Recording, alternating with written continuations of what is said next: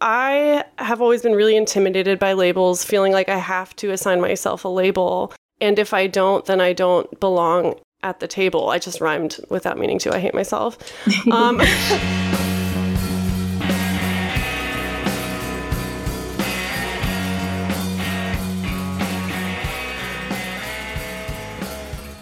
You know, I've postponed this for what, over two years now? yeah. Well, we we've been talking about it since we met. Why don't you tell the listeners your name, pronouns, uh, anything else, like where you live, how old you are if you want, and then I guess we can start by telling how we met. Sure. Yeah. I'm Teddy. I use Xe or they pronouns. Uh, Xe pronouns are like neo pronouns, so like it's always a whole conversation on how to explain it. But if you haven't heard of neopronouns, you should look it up. Um, and I have to be honest, Teddy, I have not. Okay, then I'll I'll explain in a moment. Okay. Um, Sorry, your work is going to be cut out for you today. It's okay. I'm I'm prepared. And I'm 27 and I'm currently in Portland, Oregon. I love Portland. How long have you lived there? I never know how to answer that question because I originally came to Portland like four or five years ago, but I move around so much that I haven't had like a home base for a while. I feel that. So let's back up a little bit. Let's make this easy. Let's just talk about where you were at when we met, which was 2021 in the Seattle area in eating disorder treatment. Yes. You listened to the episode with Andrew, right? I did. Yeah, so we were in treatment with Andrew. So if y'all haven't heard that episode, go back and listen. Teddy was along for the ride. Yeah, I was there for the retainer story and everything. Yeah. That's all you need to know. Mm-hmm. So, um, what led you to that treatment center that particular time? We're just going to jump right in. Okay. To be honest, I feel like parts of myself have like completely blacked out that entire experience because my eating disorder was always an issue ever since I was a kid. And it just like continued to progress and progress. And I have other, you know, like addiction stuff that I was dealing with too. So I think it all just kind of came to a point where like that was my first time going to residential um, for treatment. And it was, I think, like the last time, which was probably a few years prior, they wanted me to go to res. And I was like, nope, not happening. I don't have like I'm not that bad. Hmm. Um, so I did PHP for two months and then kind of like cruised for like two months of like recovery and then went right back into it. But I have a history of like when I go back to things that are self destructive, I go zero to 100 and make it really bad. Oh, yeah, so, same. Yeah. so the events leading up to the treatment that time, um, it was COVID. So everything was just very difficult to get into. Um, so, like, my levels were really bad, my behaviors were off the charts, um, and my doctor was concerned, obviously. And I was like, okay, maybe I can like rearrange my life and make this happen. And I did. It was Washington. So I made the little trek up there and my car was in a storage unit and it was a whole thing. I remember but, the car. Like uh, through this whole process, you were kind of updating us and it was like a whole situation. Mm-hmm. Yeah, but yeah. but I'm skipping ahead a little bit. That's good. that'll happen a lot. I feel like we're, we're just going to bounce around. That's fine. That's preferred, to be honest. TBH. So you said you made the decision to change your life. Was was that like a lightning bolt moment or did it kind of happen over time? Yeah, that's a great question. I feel like I have like little moments of my life where I'm like, okay, things are like really not okay and like it's up to me to like change these things um, if I so choose to. And I think at that point I just had I think my people pleasing was really what got me into treatment. Yeah. I don't think I wanted to go like alone, you know, by myself until I got there and was like, okay, like the first week was awful, but then I finally like settled in. You were so like scared from my perspective. Was that accurate? Yeah, I think I don't know. I was really nervous to just like interact with others who had like really bad eating disorders as well. And then it was more of like the hospital scene too. I was like, ooh, I don't know if I'm like cut out for this. You know what's funny? But, when you yeah. said with others who had really bad eating disorders as well, the first thought I had was, oh, mine wasn't that bad. I, I feel like that's such a common thread in all the conversations that we have on this podcast and just in life is like no one feels like they're bad enough to be there. I mean, that's just what it seems like, you know? Right. Anyway, I just thought that was interesting. Totally. So you got there, and I was like there for a day or two when you got there. And Andrew was like the other new patient. So the three of us like kind of got there at the same time. And I was just mm-hmm. relieved when you got there because like there was another new person. And I saw you like doing a lot of art and reading a lot. And so I kind of made up in my mind that I was going to be your friend. I don't remember like how it happened exactly. I know that you were kind of slow to open up and slow to engage, would you say? Definitely. I think more so because I was an introvert and like there were lots of other personalities who, you know, were very like into like sharing in all the groups and stuff. And I was more of a, I'm going to listen. This is how I learn. I'm going to listen. And then if I absolutely have to, like, I'll share something about myself. But definitely more closed off at first until I like started to get to know people. And if I remember correctly, like you used to like wake up really early, and I think I was up early too, and that's kind of how it. it Yeah, started. I used to go out into the common room before breakfast and like journal or whatever. Mm-hmm. And yeah, you did too. yeah. I was doing my watercolor stripe painting. Oh, yeah. Do you still do that? I do. Uh, I, we could just talk about art for this whole episode, but we need to stay focused. Okay. Talk about those first few days. Like, it was your first time in residential, and that is a huge adjustment. And it was a, Yeah. it was like you weren't from Seattle, so you weren't even local to the area. It was definitely scary um, to like walk into a place, not know anybody first off, and then be in a completely new environment with lots of rules and requirements and things like that. I think specifically, like the first few days were really difficult because I wasn't treated the greatest in terms of like gender stuff and like accessibility and whatnot. Mhm. Um, I don't know if I remember telling you this or not, but I think it was like day four or five until I learned that like they had a gender neutral bathroom that I could use. Yeah, I remember that. And it was just like so, I don't know. My therapist at the time was like, yeah, that's traumatizing. Because for me, right, at assigned female at birth. And so like I was in like the women's room every single morning, you know, doing the routine that we had to do. And it just like felt so uncomfortable. Well, yeah, you have to wear like those thin 100. gowns and like dress, step on the scale in front of everybody, and like the showers are Mhm. communal, and it's just like, yeah, it's it's uncomfortable at the least. Yeah, and then throw in the gender stuff where I was like, I don't identify as a female or a woman, so it just like felt kind of like wrong to like be in there in the first place, but also like it didn't affirm anything of my gender. So so let's back up a bit. You were going to explain the the pronouns to me, Yes. and I I want to talk about like your gender identity, like at the time when you went into treatment, and like what that journey looked like in in your earlier years, I guess. Yeah, sure. So I never really know how to explain certain things because everybody explains it differently. So, like, I don't have a degree in this. For me, like, neopronouns are a set of pronouns that are outside of, like, the binary, like, male or female that, like, we are grown up in society as knowing. And then the non binary term of they, them came into play and has been a thing for quite a long time.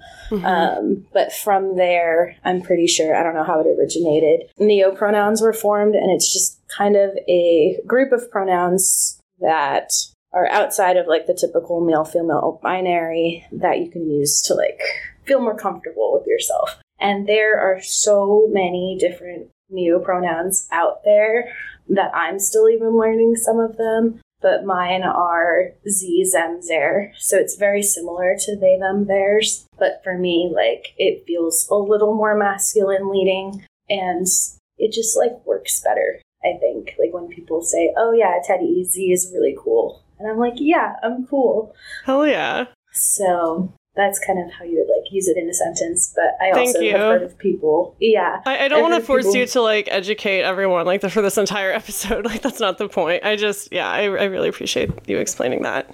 Yeah, I'll do my best. And like other people will use, there's so many out there. I've heard of like star, stars, star self, like EM airs. So yeah, if you're a person listening and you're like, I don't feel like I'm a she, her, or a he, him, or they, them, there are other options out there. Yeah, it's beautiful. Yeah. So, when you went to treatment, though, like what pronouns were you using at the time, and like what did you consider your gender identity? Yeah, um, non binary. So, I mean, the way I explain that is like, I'm just me, I'm a person. I don't really feel an alignment of, like, at that time, I was like, I don't feel an alignment with, like, being a girl or a boy. I'm just me, I'm a person. And that's how, like, I would explain it to people. And I was using they, them pronouns. How long have you had you been feeling like that and been articulating that? I think like growing up I always knew like I was not like a girl, but I didn't realize that like non-binary was a thing until I was I think early 20s, maybe 20, 21 years old. Um, when I was at a roller derby competition and there was a skater who had they them pronouns on their helmet and they're like I'm non-binary and I was like what does that mean and like they kind of explained it and I was like, wait, that's me. There's a name for it. That's so cool. I'm pretty sure there was someone in high school, like way back when, but I was under so many drugs and stuff that like it didn't connect that they were also non-binary.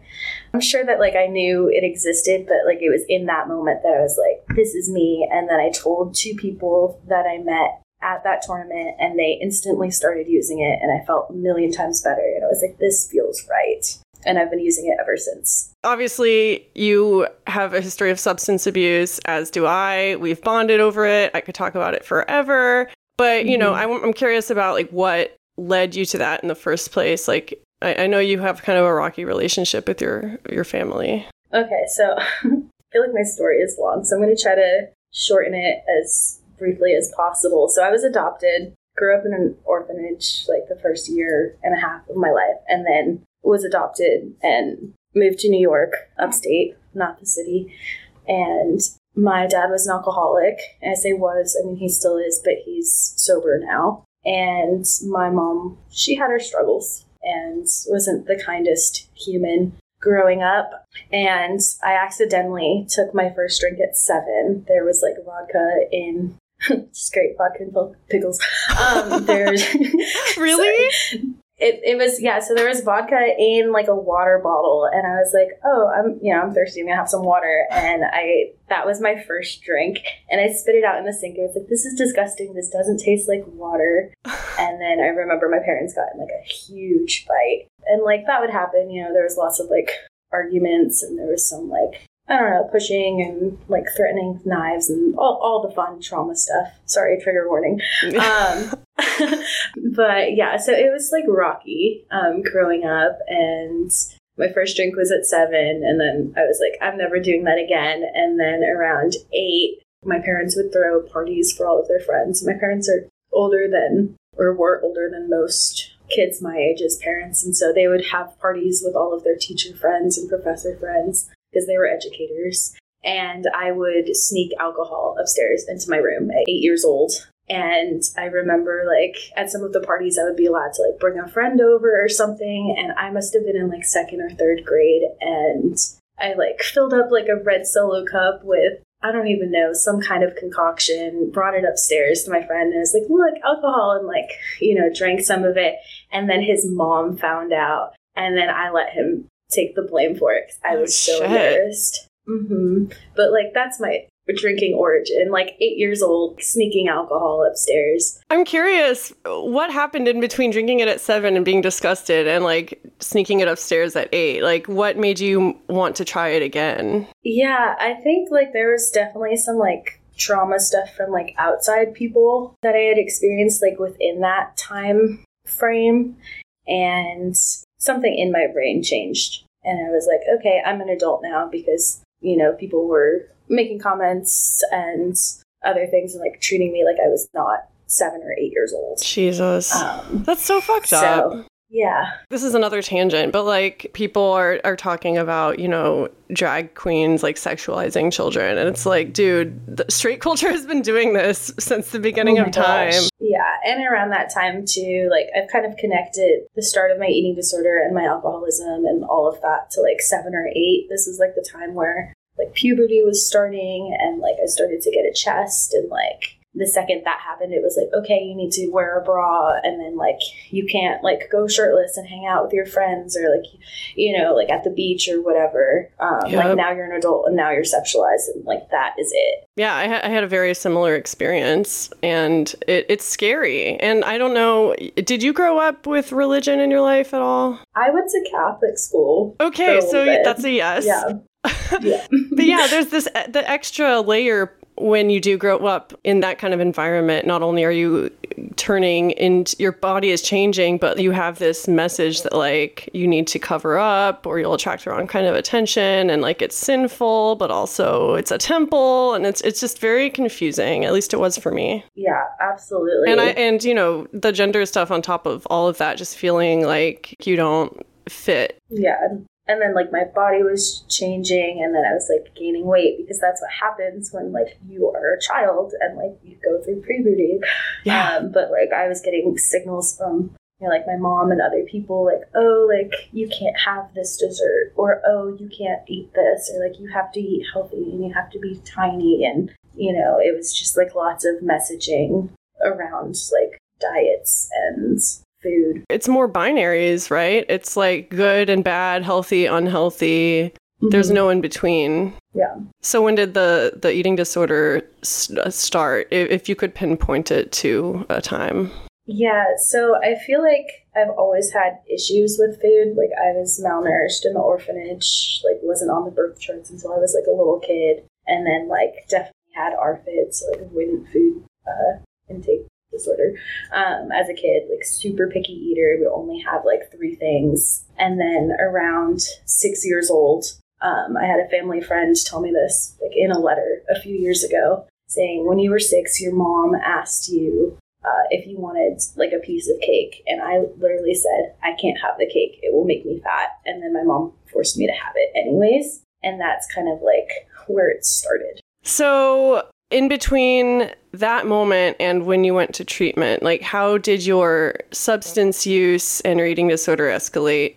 Oof, it, you know, it just got really bad. I think everything kind of hit a point. Like when I was 11, I started like using pills here and there and then tried to purge for the first time and it didn't work. And I was like, this is stupid. And then I went into exercise really heavy. That was kind of like my life for a really long time. Um, and I was, I think, probably end of eighth grade, early ninth grade was the time where it was, I would wake up, get high, go to school, get high, come home, get high, and then like drink myself to sleep every night. Did anyone notice? And like I look back and like, how did I yeah, how does that happen? yeah, it's a great question. Um, there were definitely like some adults who were concerned, and like my friends at the time knew that like I was going through it. Um, like self harm was also a part of my story. Feel like I could just like check off a lot of like the mental health stuff, but it all kind of just like came to a point when I was like 18 or 19. I was like, maybe I have a problem with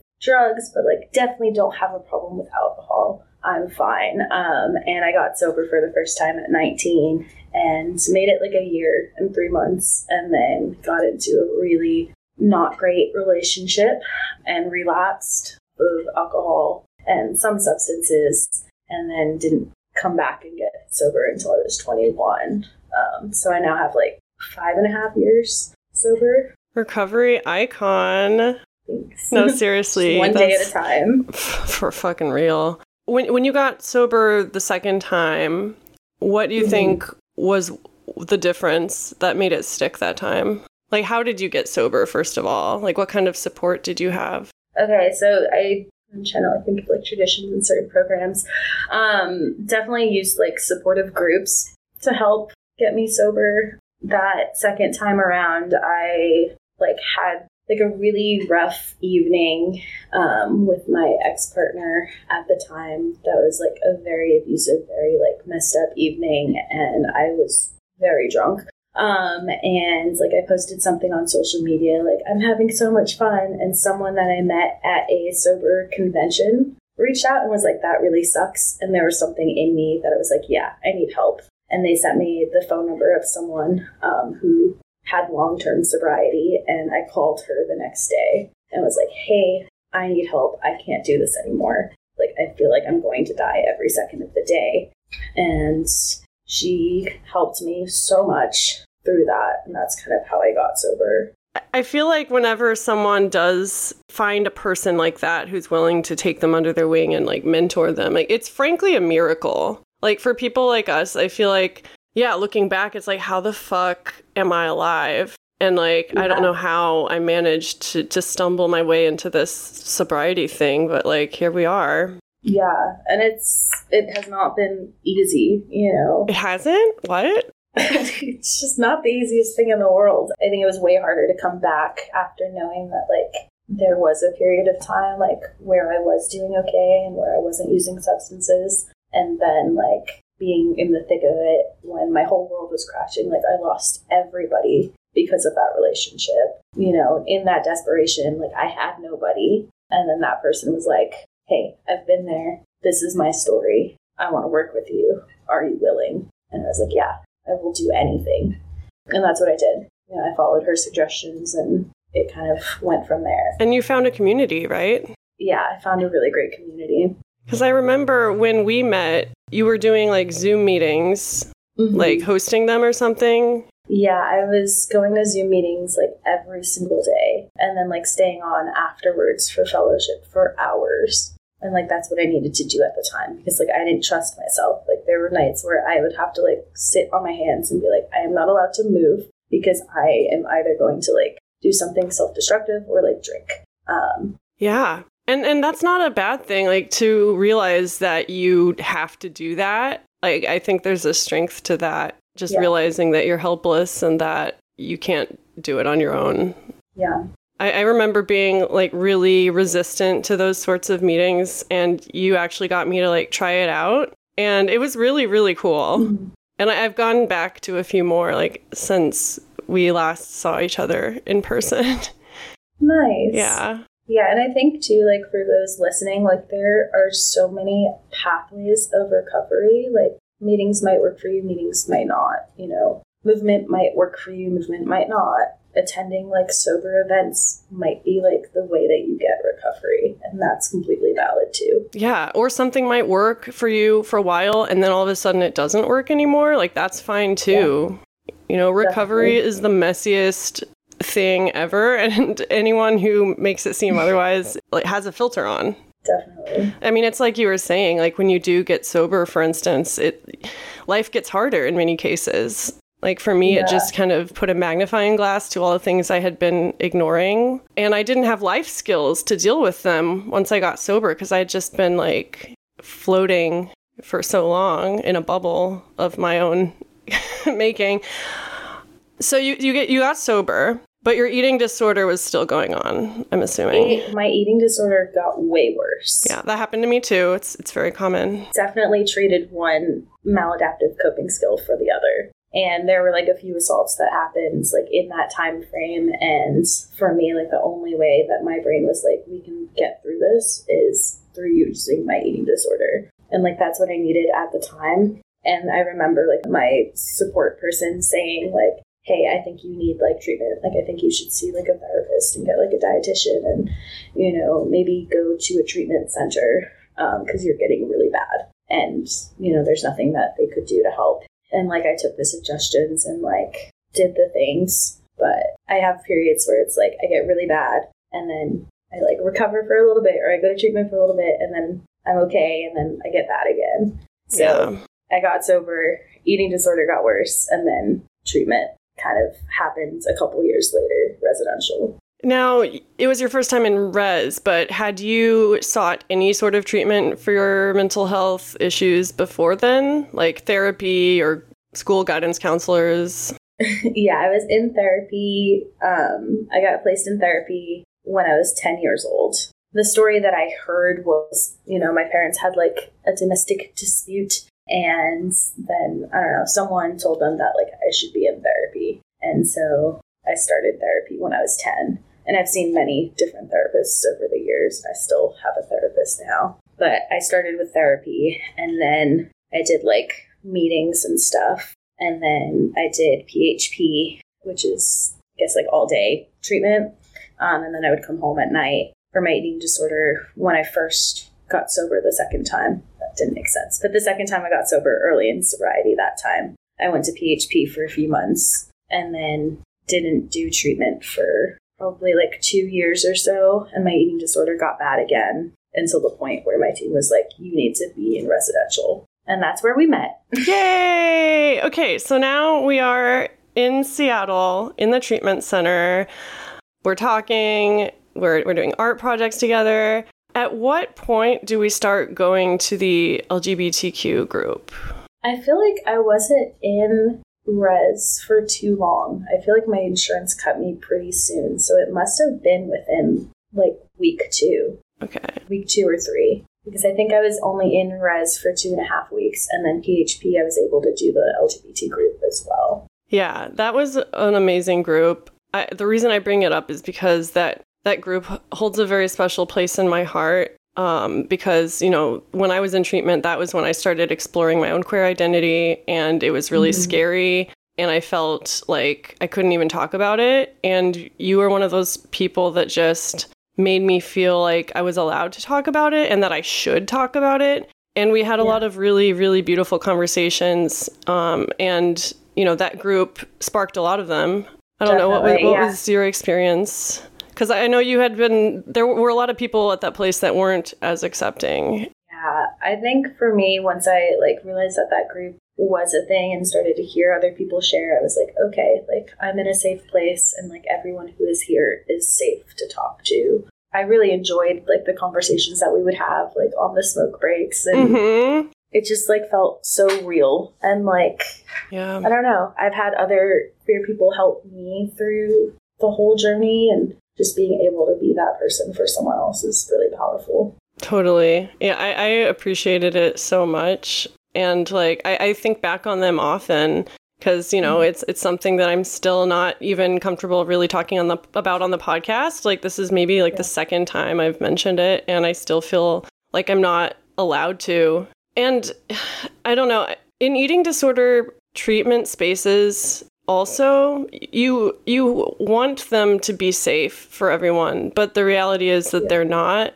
And I, I don't know if you want to talk a little bit about that experience. I mean, for me, I have experienced some trauma due to being queer and out uh, in treatment. But I think the most important thing is like to advocate for yourself and be like, hey, this is who I am. These are my pronouns. No ifs, ands, or buts. Like, this is common decency, like, respect who I am. Baseline. Like, if you mess up my pronouns, continue trying. Don't be like, oh, well, in that case, you know, insert pronouns that aren't mine. Yeah. Um, common decency and then like respect and acceptance. Like, I've been in treatment spaces with people who have never known a non-binary person or someone with they them pronouns mm-hmm. and they have through conversations with them like worked on changing those views and acceptance um, towards me has happened but i think it's very difficult specifically in eating disorder treatments when most are um, catered only towards like female identifying people or like cis white women that it makes those who aren't in like the general binary really called out and causes harm sometimes. Yeah, I mean, as a cis white woman, like all I see in these spaces are people generally who look like me, and it's it, it needs to change. Like I'm white too, so like I do have that privilege. But being a gender nonconforming human, specifically at the treatment center that we went to, not knowing that there was a bathroom that I could use for the first six days of being there. Yeah, you know, it just really messed up. I've been to other treatment residential centers. And I think like over the years, like things have gotten easier in terms of like acceptance, but it's still so messy. But like I've been in treatment where like my roommate is also non-binary and that's amazing, incredible when that happens. Yeah. So I think it just depends on the treatment center. Like they do give you tools and skills that can really help. Going back to being an advocate for yourself, I think when you are an mm-hmm. advocate for yourself, like you also become an advocate for people like you, even if they might yeah. not be presenting like you, even if they might not feel comfortable speaking out about it. Like there's people like that everywhere. And mm-hmm. just seeing someone say the things that you feel like you don't have the capacity to say, like that makes a huge impact. Yeah. And like I've been in situations where I have been the advocate and you know, then staff get upset with me or, you know, things change like outwardly for everyone else, but then like they're worse towards me. So I think it is just like a very delicate line. Yeah. Which like it shouldn't be. Like you should be in a place where you should feel able to like express every part of you and like go through that exploration process. And and advocacy is work, and we're not always in a position to do that work. And like sometimes you you do need to take care of yourself and your needs before you can be an advocate, and that's valid too. Definitely. You know, it's it's not yeah. an easy world we live in right now. what are some of your fond memories from that treatment stay? Let's have a little palate cleanser from when we were in treatment together? Yeah. Do you have any like fun memories you want to reminisce about? My favorite memory was when you and I went through every single magazine in the building to collage. and we covered the entire desk with like magazine cuttings, and people were trying to focus in group. And we were over there with our scissors, cut, cutting out words and like putting them in piles. Yes. I bought a whole like folder system on Amazon so I could organize my clippings. Mm-hmm. and I still do that as I speak. I have a cubby system in front of me full of magazine clippings things. It's great. Yeah. I think that was one of my favorite moments. And then, like, in the evenings, sometimes we'd play, like, cards or, like, Among Us. Um, oh, I learned how to play Among Us there. Yeah. I felt like such an old person. I remember. I have not played it since. I I don't think I have either. Does anybody? I feel like it was one of those fads. Now I sound like an old person. I've been having lots of moments with my current job where I feel like I'm very old. Here's a question for you. Please. When you were in school as a kid, did you have to like put um, paper bags over your books, like your school books? Well, I was homeschooled. So oh, right, I remember. So I don't I don't know. I'm sorry. But wait. No, it's okay. Why would you put paper bags over your books? Yeah, so I'm learning and maybe it was just like a Catholic school thing, but I asked like four of my coworkers yesterday and they all looked at me like I was foreign and I was like, "Okay, cool." Thanks. And then I spoke to like two people who were close to my age, and they were like, "Oh yeah, I remember that. Like you would like draw on like the paper bag over the book, and that was just like what you did to protect the books in school." Oh, like you were making your own book jacket? Kind of, yeah. Oh, that's rad. I kind of want to do that now. No, why not? why the fuck not? Everything is an art project if you try hard enough. Mm-hmm. What were you even talking about? Feeling old. Feeling old, yes. Um, so you've been up to a lot of shit since I last saw you. Oh yeah, it's been a whirlwind. So, when did you leave treatment? I know that that in and of itself was a really rough time. What was your headspace like when when you left? I think I was in like a decent headspace. Like PHP really helped. Um, until you know insurance cut and then i was like out and alone in the world. But i was able to do some like movement exposures and like start skating again and that was really helpful. So like skating combined with like artwork at that time really helped with my recovery. You keep talking about exposures and I, I know what it is but for the listeners could you just explain like what that is and why it's been helpful for you do you want to try to explain it? Movement, for instance, is something that people with eating disorders abuse, you know, over exercising and that sort of thing. Yeah. And, you know, in recovery, some people aren't able to just jump right back into exercise. Like, even just something as simple as going on a walk, like, that would be almost like an alcoholic, you know, going to the beer aisle of a grocery store. But everyone has to like move. And so exposure is when like you start learning how to do those things again in a healthy way by easing yourself into it. That was a great definition. And then like in PHP, I was able to have like the support of a team to like help monitor or like to keep me accountable for like movement exposures. So what would that look like for you? Um, I think like at that time it was like you're allowed to go skating in this, you know, insert time frame here and then journal before, journal after, and then we're gonna check in in session and like see what emotions came up or what urges came up and then kind of like work through that. Honestly, as a practice, I think more people should do that. Like when it comes to activities we do, I think like one thing they teach you in treatment is to just obsessively reflect on things and mm. I, I, I don't know i think I, i've carried that forward with me a lot in my daily life And I think more people should do it, just checking in with yourself, like before, during, and after you do something. I mean, there's no harm in self reflection. And I mean, you can self reflect to death. maybe don't do that. what was I about to say? Oh, yeah, like even through like those exposures and like doing more exposures over time, like I've realized that actually like roller derby was a behavior for me. And I didn't even realize that because someone asked me the question, would you still skate if you knew that it would not change the way you look? And it was so powerful. And I think my answer was I wouldn't do it at the level of skill that I was at. I wouldn't be as competitive. Like I would do it for fun, absolutely. But like the level that I was doing was not healthy. And I didn't realize it until I think like last year. Damn. So when you realized it, were you like, I have to stop this now? It's been a weird journey. Right now I'm on leave from Derby, but I tried to go back to it in residential or no, in PHP. And at first they were like, yeah, you can absolutely go play roller derby, join the team. You know, like you're completing your meal plan, you're doing all the things, go for it. But the thing that was harmful was they never told me no or like to stop when they thought that it wasn't in that good range anymore.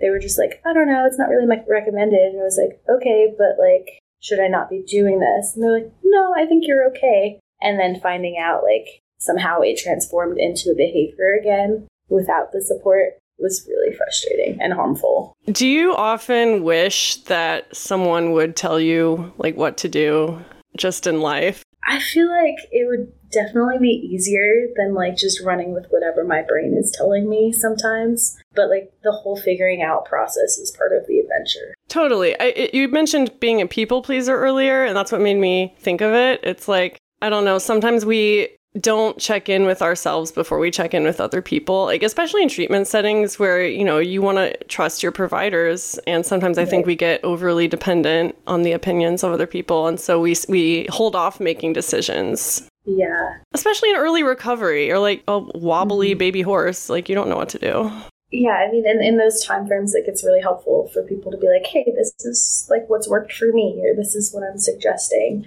But yeah, I've recently realized that like I have like over the past few years become like pretty dependent on my treatment team as a whole. I've been going through insurance issues, so every single one of my providers is now out of pocket, and it makes me very upset. But in that realization, I was like, hold on, like I have to recover for myself. Like I can't do this for anyone else. Like at the end of the day, like I have myself and then, you know, the people who I choose to surround myself with. But it kind of like switched my brain and my thinking. And from that point, I was kind of like, what does little Teddy, like, what does my inner child need right now? Um, and then what can I do to like provide for them and like get through the next whatever messy period of time because I'm going to be seeing my team way less than what I was comfortable with because it was like familiar, you know, Yeah. that stability that I had every week. And now that it's gone, I'm like, ooh, it's weird, but it's like forcing me to try all these new things and like new coping skills and being an adult Yeah. is hard especially when you know you're having to kind of reparent yourself take care of your inner child. I mean i've talked about inner child work a little bit on this podcast. Like i personally find it really helpful because like i feel like i didn't have a childhood and maybe you can relate. Yeah. and so it's a very vulnerable place to be which is like being a mm-hmm. child you know like Yeah. literally the definition of vulnerable but that's what we need to move forward and become an adult which is very confusing yeah. so you got out of treatment in seattle where did you go after that I'm pretty sure that when I left treatment that time with you, I was then homeless and I didn't have anywhere to go. that's So right I went on like a two week road trip and I was like, this is going to be great. This is adventure. And that was kind of my brain reframing I'm homeless, I'm screwed to, okay, let's make this like fun. And I went to like 12 national parks and did all the things. i remember that you had a bunch of arguments with your team about this plan Absolutely, yeah. And I was like, well, if you can't support me or if you can't get insurance to let me stay, like, this is my only option. Like, this is what I have.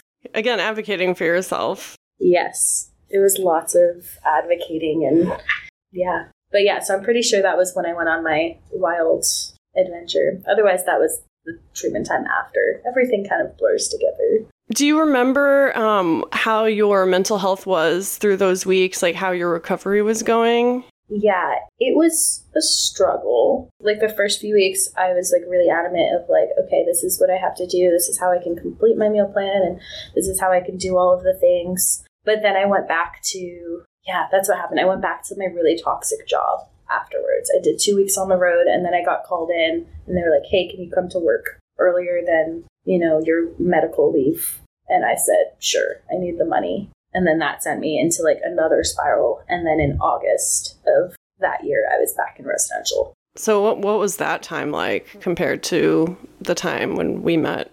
I think it was like the worst that I had ever gotten. Like in my story, like my treatment team was like, you need to be in the hospital. But because COVID was happening, like there were no spots. Um, so then they were like, okay, let's try for residential. And so whichever one opens up a spot, that's where you're going. Like I didn't really have a choice. Like I did, but like it definitely didn't feel like I did um, mm. in the hmm. moment. And I ended up in residential, and it was incredible and like helped. And then I think I ended up in I've been to residential a few times in the past three or four years. Hey, nothing wrong with that. Yeah, that might have been when I went to the Grand Canyon and like lived there for a little bit. Okay, so you need to tell that story because I have not really heard about this. I, have been following you on social media and stuff, but. And to those of you listening, if you go to my blog, you'll have the actual timeline because I am 50 50 if this timeline is accurate. Dude, it's okay. Um, I have like caught myself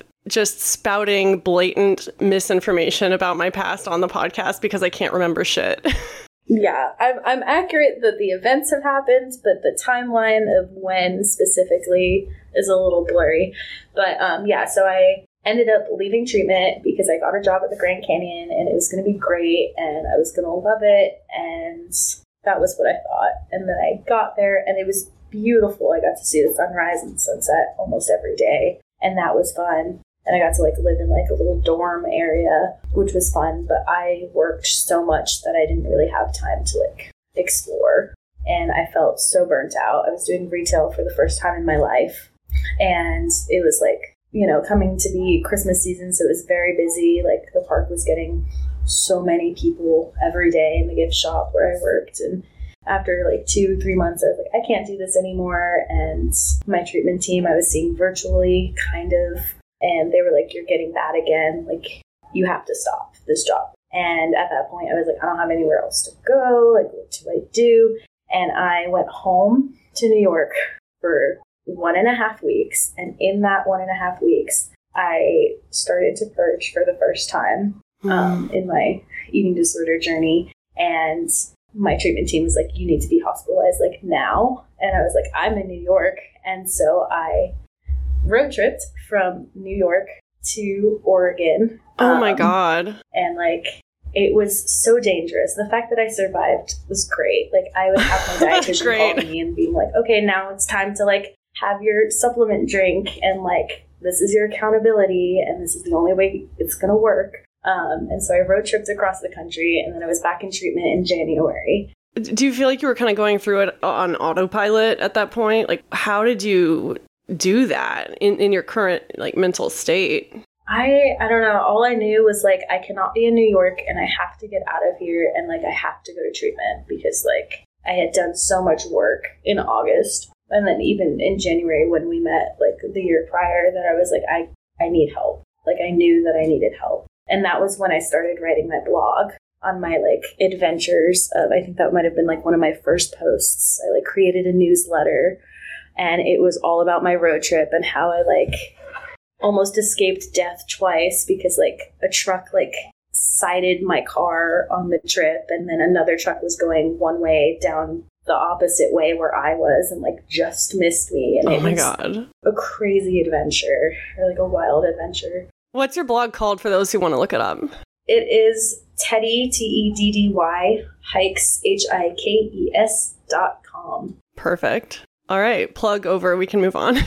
um, so that's when I started my blog, and then from there, everything's kind of like my treatment journey. Um, sporadically, is written all over. At first, I thought it was going to be like a travel blog, Um, but then it kind of turned into more of a mental health blog where I talk about like my gender identity and like my sobriety and my eating disorder recovery and my relapses and all of that. Yeah, so I ended up in treatment and then got another job and then worked myself way too hard and then ended up in treatment again and got a new job and this is where I'm at now. Do you like it? Do, do you feel like you could be here a while, the job? Um, I don't know yet. I should rephrase that. Do you feel like being at your current job is allowing you to work on your mental health? Come back to me on that question. Okay, sorry. because when I was originally hired, I was hired for a different position and like we're trying to open up a like sober community kind of clubhouse for teenagers. What? That sounds incredible. Yeah, it's it's so fun. But the center was supposed to be open in March and it's still not open yet. So if you do the math. I've been working here for a couple months now, but I recently last week switched jobs. Um, so I'm doing all of the graphic design stuff. And it reminds me every single time of like your door and treatment where it was like covered with all the little things that you oh, made. I'm smiling so hard right now. You can't see it. and like I still have the little quotes that like you made graphic design for me. Um, but yeah, so I'm doing all of the graphics, all of the social media, creating all of the events, and like we're supposed to open in a few weeks. So exciting! I'm I love that for you, and it's so cool to see you like in spite of all the shitty stuff you've been going through, to just like keep trying to give back to others and. Yeah. yeah follow your your passion whatever that means. Just doing the things. How is your recovery going right now with with the substances and that eating disorder? Yeah substances i still have like five and a half years um, sober there have been like one or two moments recently where i've like ooh maybe like a drink sounds good and then i'm like absolutely not that could be like the worst decision ever. Oh my God, it's so hard. It's like you think that you're out of the woods after you've reached a certain mm-hmm. point. And, and that's why, like earlier, when you told me how long you'd been sober and then you said it hasn't been easy, like I wanted to come back to that because I think, especially after you hit like the five year mark, it's really easy to just like people don't ask about how you're doing as much. Like they kind of assume that you're safe, but it is an everyday thing. And so I'm curious, like you're sober a little longer than I am, and I'm just curious what that has looked like for you past the five year mark. Yeah, it's definitely been intense. I think when I got sober, my most recent time, I kind of told myself, told myself a lot of things at that year. I was like, if I make it five years without a drink, then I'm not an alcoholic. I'm fine. I can do this. I can try again. And I also told myself that I was never going to make it past 27 or never going to make it to my 27th birthday. And that happened. December was, you know, my five year mark. And then my birthday was in February. So it all kind of like collectively happened at the same time. And it's just been a weird experience, I think. Like yeah. sobriety is something that I have to like work on every single day. And now that I'm in like the substance use field again, like working in this field again, I feel like there's even more pressure to like continue to stay sober or like more accountability. Um, Which can be a good thing. And sometimes, yes, you know, obviously, totally be a good thing. But sometimes it makes me more anxious. And I'm like, ooh, there's more pressure. Scary. Yeah. Hashtag no pressure. Um, like if you relapse, you don't have a job. It's fine. But then in reality, like if I were to relapse, like I would lose everything. So that is the reality and it's it's a reality that we don't really want to accept but also like sometimes that acceptance is the only reason we stay sober and just knowing that we can lose everything yeah uh, and not to say that like there's a lot of people out there who are abusing substances and dealing with addiction and they don't have as much on the line and like that's valid too like i was able to coast totally. by for years whether it was like my privilege or just like being really good at hiding things or mm-hmm. you know being a people pleaser, like I worked super hard throughout my whole addiction and like not many people yeah. had an idea. I was like, it's crazy. Totally. You were talking about your 27th birthday. Mm-hmm. Um, I don't know if I ever told you, but I had planned to kill myself on my 27th birthday. And um, that was when I was a full blown alcoholic as well. And mm-hmm. so, like, I got sober from alcohol right before my 27th birthday. And so, that feeling you describe of it, it, weird. The word you used was weird, yeah. and like it's so true. It's like okay, what now? Like, I guess I'm happy to be here, but what now? Yeah, exactly. I recently talked on my most recent episode about my four year sober versary from alcohol and like feeling like a fraud. I, I still use some substances and I feel a lot of guilt about that. And yeah. like I preach harm reduction from the mountaintops, but when it comes to myself, I do feel like a fraud. And I had a listener send in a voicemail just basically telling me how valid I am and how much hard work I've done. And I wanted to spread that sentiment to you because I feel like from my perspective, you've done an incredible amount of work and have struggled a lot, and you're here, and that's a huge accomplishment. But also, I feel like something people do when you have been in recovery for a while is they lavish praise on you and they like make you feel really awkward and a lot of pressure. And I don't want to do that, but I just want to validate the shit out of you. Thanks. And same, like four years like without alcohol, like that's huge. I, I think like the longer that I have sober, I'm like you know, in terms of the harm reduction. I think that's incredible. You don't have to do it all at once. You don't even have to do it all ever. You know, if that's part of your journey, like just making steps to like become your most authentic self or like who you wish that like you would be is mm-hmm. huge. Yeah, you can't do it all at once. I, I was on Facebook no. of all places, and this morning I came across a really insightful comment, which was everything in moderation is still everything. Mm. Like, you're not yeah. supposed to, you're, you can't do everything. Even if you try to do it all in moderation, like you still can't do it all. And so I think that applies to recovery as well. Like I think especially when we have a lot of like poly addictions and like multiple disorders, it's it's sometimes mm-hmm. we feel like we do have to focus on everything at once. Do you feel like you've tried to do that in the past slash are still doing that? Absolutely. I feel like too I just like wish I could control everything that's happening. That'd be nice. I just realized like that is not possible. And the more that I try to like control things, the more I realize that like I absolutely cannot control anything. So how how the fuck have you been dealing with that lately? What's been helping you these days?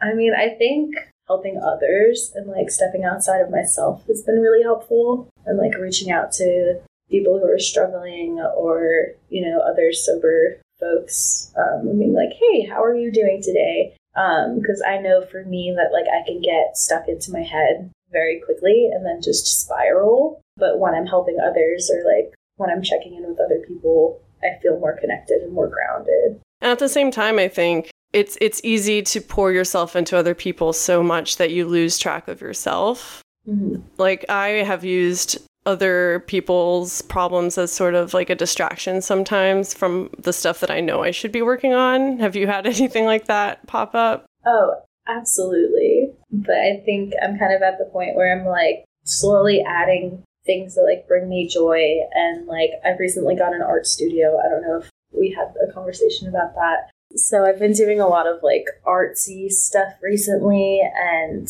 just doing what I can to prioritize my younger self and like my healing. And then through that i've been able to help others and like work with others. And that helps me grow too and like find my growth edges. Just like becoming a well-rounded person. Like who'd have thought?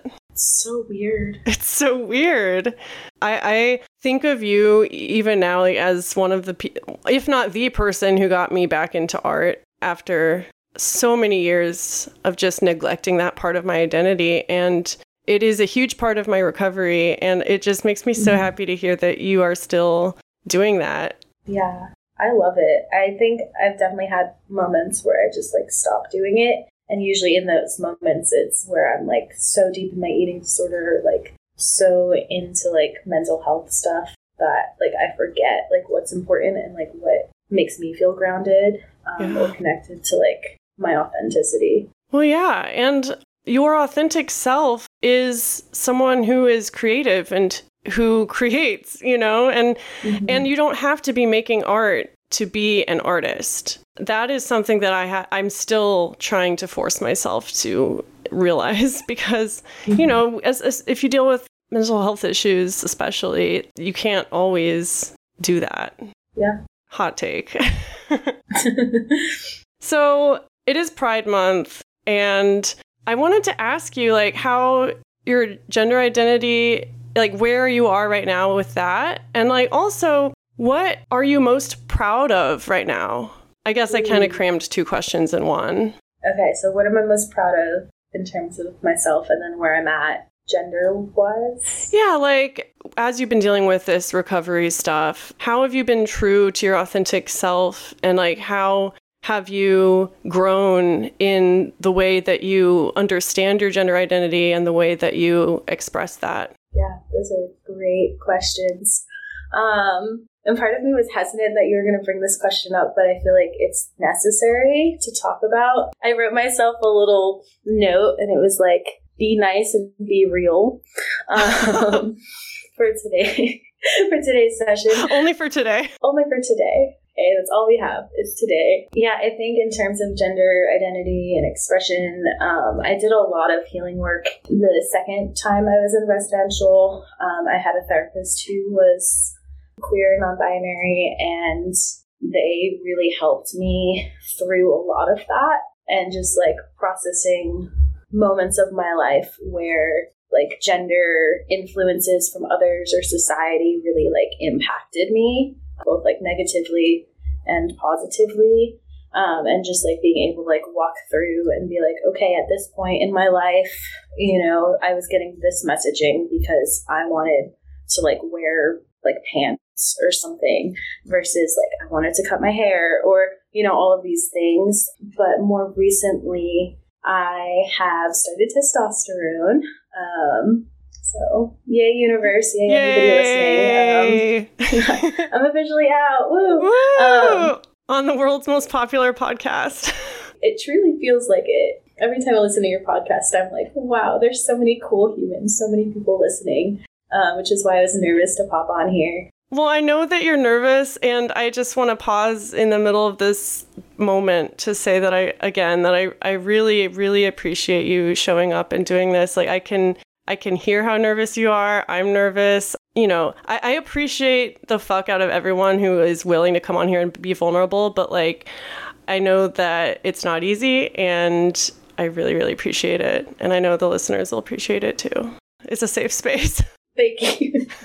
yeah, I mean, you've always felt like a safe person to talk to about all of this too, so that's really helpful. Um, but yeah, in terms of gender stuff, I still identify as non binary, but more, I don't know how to ever explain it, but I guess it doesn't really need an explanation. Yeah. But like when I think of my inner child, I think of a boy. And that was something that like I probably like deep, deep, deep, deep down knew but it wasn't until recently I was uh, having a conversation with one of my close friends, and he basically said, Your transness is translating into your eating disorder. And if you don't come out and like start talking and like being vulnerable about like how you truly feel, either you're going to die or like your eating disorder is just going to make you completely miserable or you're going to drink or whatever. And it was kind of in that moment where I was like, oh shit, like you're not wrong. Um, and I made the decision to like start testosterone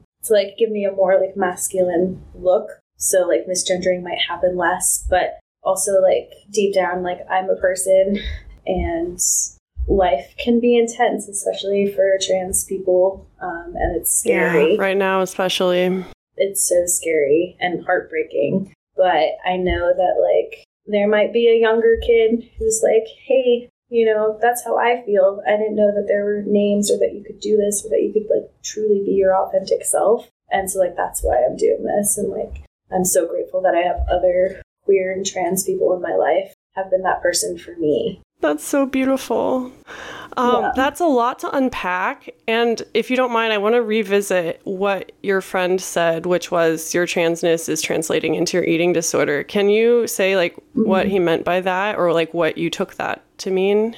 Yeah, um, I'm pretty sure he was saying that, like, my fear of opening up and being honest about my true self was killing me. And, like, there is such like an accepting community out there and like there are people who are going to love me unconditionally but like i have to like be willing to face the fear and like feel all of the scary feelings that are coming up. And like if i don't do that or if i can't do that then i could die you know? And i could also die being out. So like it's kind of it's weird. Yeah, but here's the thing like, we are all going to die. one way or another, sooner rather than or later, you know, it we're all going to die. And when I think about that, now that I'm no longer in a place where I want to die 24/7 and now that I'm in a place where I'm actually I'm looking at the future and I'm like, "Oh shit, I don't know what I'm going to do. I didn't plan to have the future." It's like, okay, well, I guess now that I'm going to be in the future, I want to be my authentic self, like with the time that I have left, whatever that looks like. I don't want to waste any more time. It's going to be hard. It's going to suck. I'm probably going to lose a lot, but think of all that you're going to gain Exactly. Yeah. And also, like, making this decision, I already feel way better than I ever could have possibly imagined. Like, I don't feel like I'm being like a fake or like inauthentic or, you know, hiding myself anymore. Like, I can just show up and be like, hey, this is me. If you like it, great. If you don't, then cool. And it's it's interesting to hear you say that you're doing that now because I I think of you as someone who's always done that. Like you've always showed up and you do not settle with who you are in the moment. You're always looking for ways to learn about yourself and keep growing. And that often means scary things. Yeah, everything is like fluid and changing, and like there's no such thing as perfect. I think that's been a really good message that I've been hearing lately or that's been connecting more lately for me.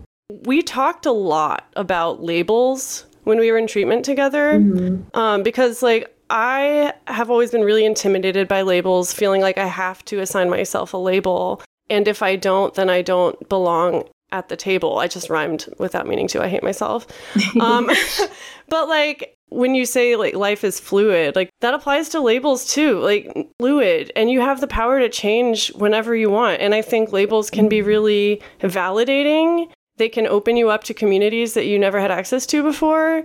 And, you know, they can also be restricting, of course. But I, I think it's so beautiful that, like, you've continued to evolve and it's awesome.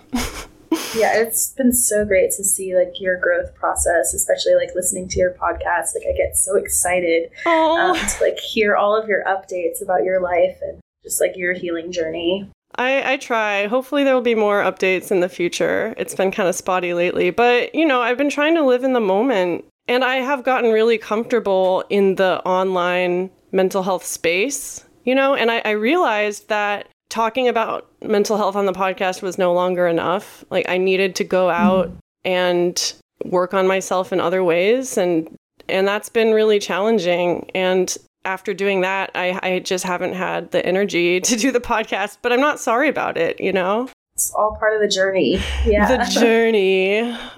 Journey. What is your what what's your journey? What are you looking forward to these days? Ooh, even for the next week. great question for the next week, my goal is to like take a day off from work and just be in the moment, be present, do things that make me happy, whether that's like be out in nature or doing some art stuff. It's my goal for this week. And then I think just like overall, just reminding myself, like I came up with this cute little quote probably like a year or two ago that is um, to be authentic is to live. And just like reminding myself that like my authenticity is like a core value of mine and just like asking myself like what am I doing to like get closer to like my true self or like to heal my inner child or my inner teenager. We're doing it. I mean, we are. Just yeah. just talking about it now, like this is it, it's not easy, but you just exude authenticity and I I love to be here for it. It's it's good. Thanks for like providing a safe space and of course being your incredible self. Where can people find you? I mean, you already dropped your blog. That works. And then most of my social media handles are just Teddy, T E D D Y dot hikes, H I K E S. Um, so I'm on Instagram, I'm on TikTok. Um, I don't really post much on there anymore. And I have my blog, which I haven't posted in about a month. But if you want to read along all my journey and all of my posts and stuff, feel free. Awesome before we say goodbye, is there anything else you want to say or anything else you want to cover? I think just like to anyone struggling, just remembering that like everything is temporary and like it passes and like just reach out to those who want what's best for you and like those are your people. Amen. Yep. Well, thank you so much. This has been amazing. I love hearing your voice, and I wish you well on your journey. And I am so excited to follow along. yes. So excited to follow along your journey as well. Love you. Love you. Bye. Bye.